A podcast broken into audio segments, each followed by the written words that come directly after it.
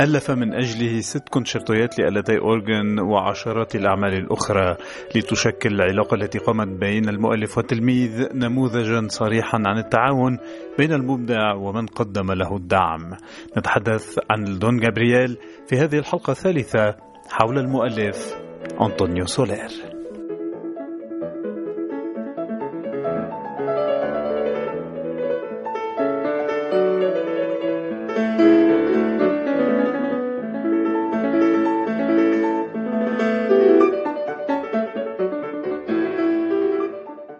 عودة إليكم مستمعين وإلى عالم المؤلف أنطونيو سولير المؤلف الإسباني الذي نخصص له سلسلة الحلقات من برنامجنا أنطونيو سولير المعروف أيضا باسم بادري سولير أو الأب سولير لما الأب سولير؟ لأنه كان رجل دين وإنما سولير لن يدخل التاريخ كرجل دين وإنما كمؤلف بحيث أنه يعد بين أهم وأبرز المؤلفين الإسبان الذي عرفهم عصر الباروك. أنطونيو سولير الذي ولد عام 1729 وتوفي عام 1783 ونعود مستمعين إلى الموضوع الذي أنهينا معه حلقة الأسبوع الماضي وهو حول العلاقة التي قامت ما بين سولير والدون جابرييل وهو الابن العاشر للملك الإسباني شارل دو بوربون أو كارلوس الثالث.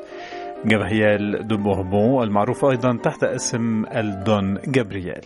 وكانت للدون جابرييل كل الصفات التي كان يتمنى أن يجدها أي أستاذ عند تلميذه أي الفضول والذكاء والجدية والرصانة والعمل بانتظام وحب الموسيقى. بداية العلاقة التي قامت بين سولير والدون جابرييل تعود إلى الفترة التي انتقل فيها الملك كارلوس الثالث إلى مدريد كملك لإسبانيا. حينها بدأ المراهق البالغ الرابعة عشر من العمر بمتابعة دروس العزف على آلة الهاربسيكورد مع سولير. وبقدر ما استفاد الأمير من خبرة واطلاع وموهبة المؤلف سولير بقدر ما شكل الأمير مصدر وحي هام بالنسبة للمؤلف والأعمال التي ألفها من أجله. وبين هذه الأعمال مجموعة الكونشيرتويات لآلتي أورغن التي ألفها سولير لأجل الدون جابرييل والتي سنتحدث عنها بعد قليل. وعندما أقول بأن العلاقة بين الأمير وسولير أثرت على إسهامات سولير الفنية بإمكاني التحدث مثلا عن تلك الآلة الغريبة التي اخترعها سولير آلة الأفينادور والتي كان يهدف من خلالها إلى السماح لتلميذه التمييز مثلا بين المقام الفرح والمقام الحزين. ومن هنا زاد حب وشغف الدون جابرييل للموسيقى حيث قام بشراء العشرات والعشرات من الآلات من الهاربسيكورد إلى البيانوفورتي فالأورغن وال violin ووصولا إلى آلة الجيتار.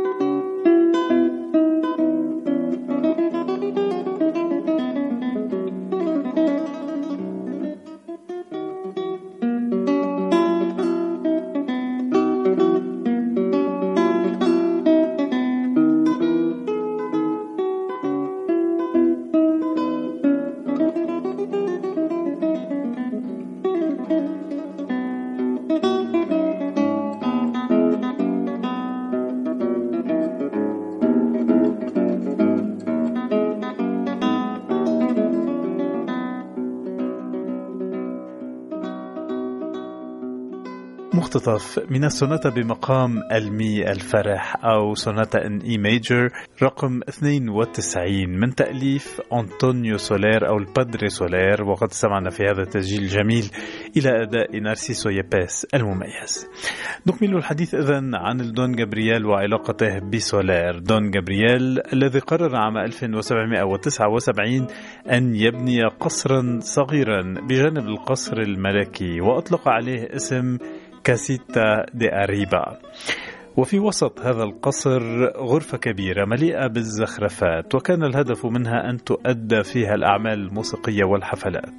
وحتى أن التصميم الصالة كان يراعي شروطا محددة فكان يجلس الموسيقيون على نوع من الشرفة العالية المطلة على الصالة. ومن هنا اسم كاسيتا دي أريبا حيث كلمة أريبة التي تعني عالي كانت ترمز إلى المنصة العالية وإلى موقع القصر العالي على حد سواء. إلا أنه لم يكن بوسع الجمهور الحاضر رؤية الموسيقيين فكانت الأنظار تنصب على وسط الصالة حيث آلة الأورغن التي كان يعزف عليها ألدون جابرييل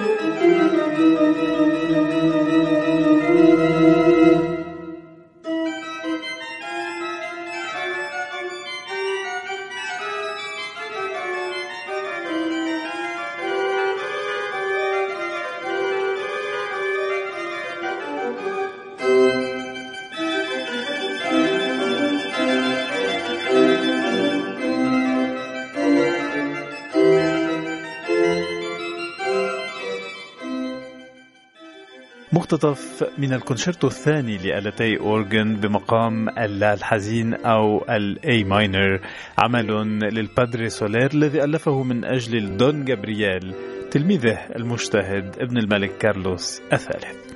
وكان سولير يعمل بكل ما استطاع من أجل إبراز موهبة الدون جابرييل وبراعته في العزف. ومن هنا تأليف الكونشرتويات لآلتي أورغن. فعادة كانت الكونشرتويات تؤلف لآلة أورغن واحدة. سولير سيعمل عكس هذه القاعدة مع تأليفه كونشرتويات لآلتي أورغن كان يقوم هو وألدون جابرييل بعزفها. ولإضافة العنصر المسرحي على هذه الأعمال كانت تؤدى على آلة أورغن حديثة في ذلك الوقت. قام ألدون جابرييل بشرائها وكانت تسمح هذه الآلة لكل من الموسيقيين بأن يكون لكل منهما المكابس الخاص بهما فتكون مرتبطة بنفس الآلة. وطبعا فإن الأجزاء الموسيقية الأكثر إثارة كانت تترك للدون جابرييل. لتشكل هذه العلاقة بين المؤلف وأستاذه نموذجا صريحا عن تلك العلاقات القوية التي قامت بين المبدعين والملوك والأمراء الذين اعتنوا بهم وبقيت هذه العلاقة بقوتها ومتانتها حتى وفاة البادري سولير عام 1783 أما الدون جابرييل فتوفي بعد خمس سنوات على رحيل البادري سولير Thank you.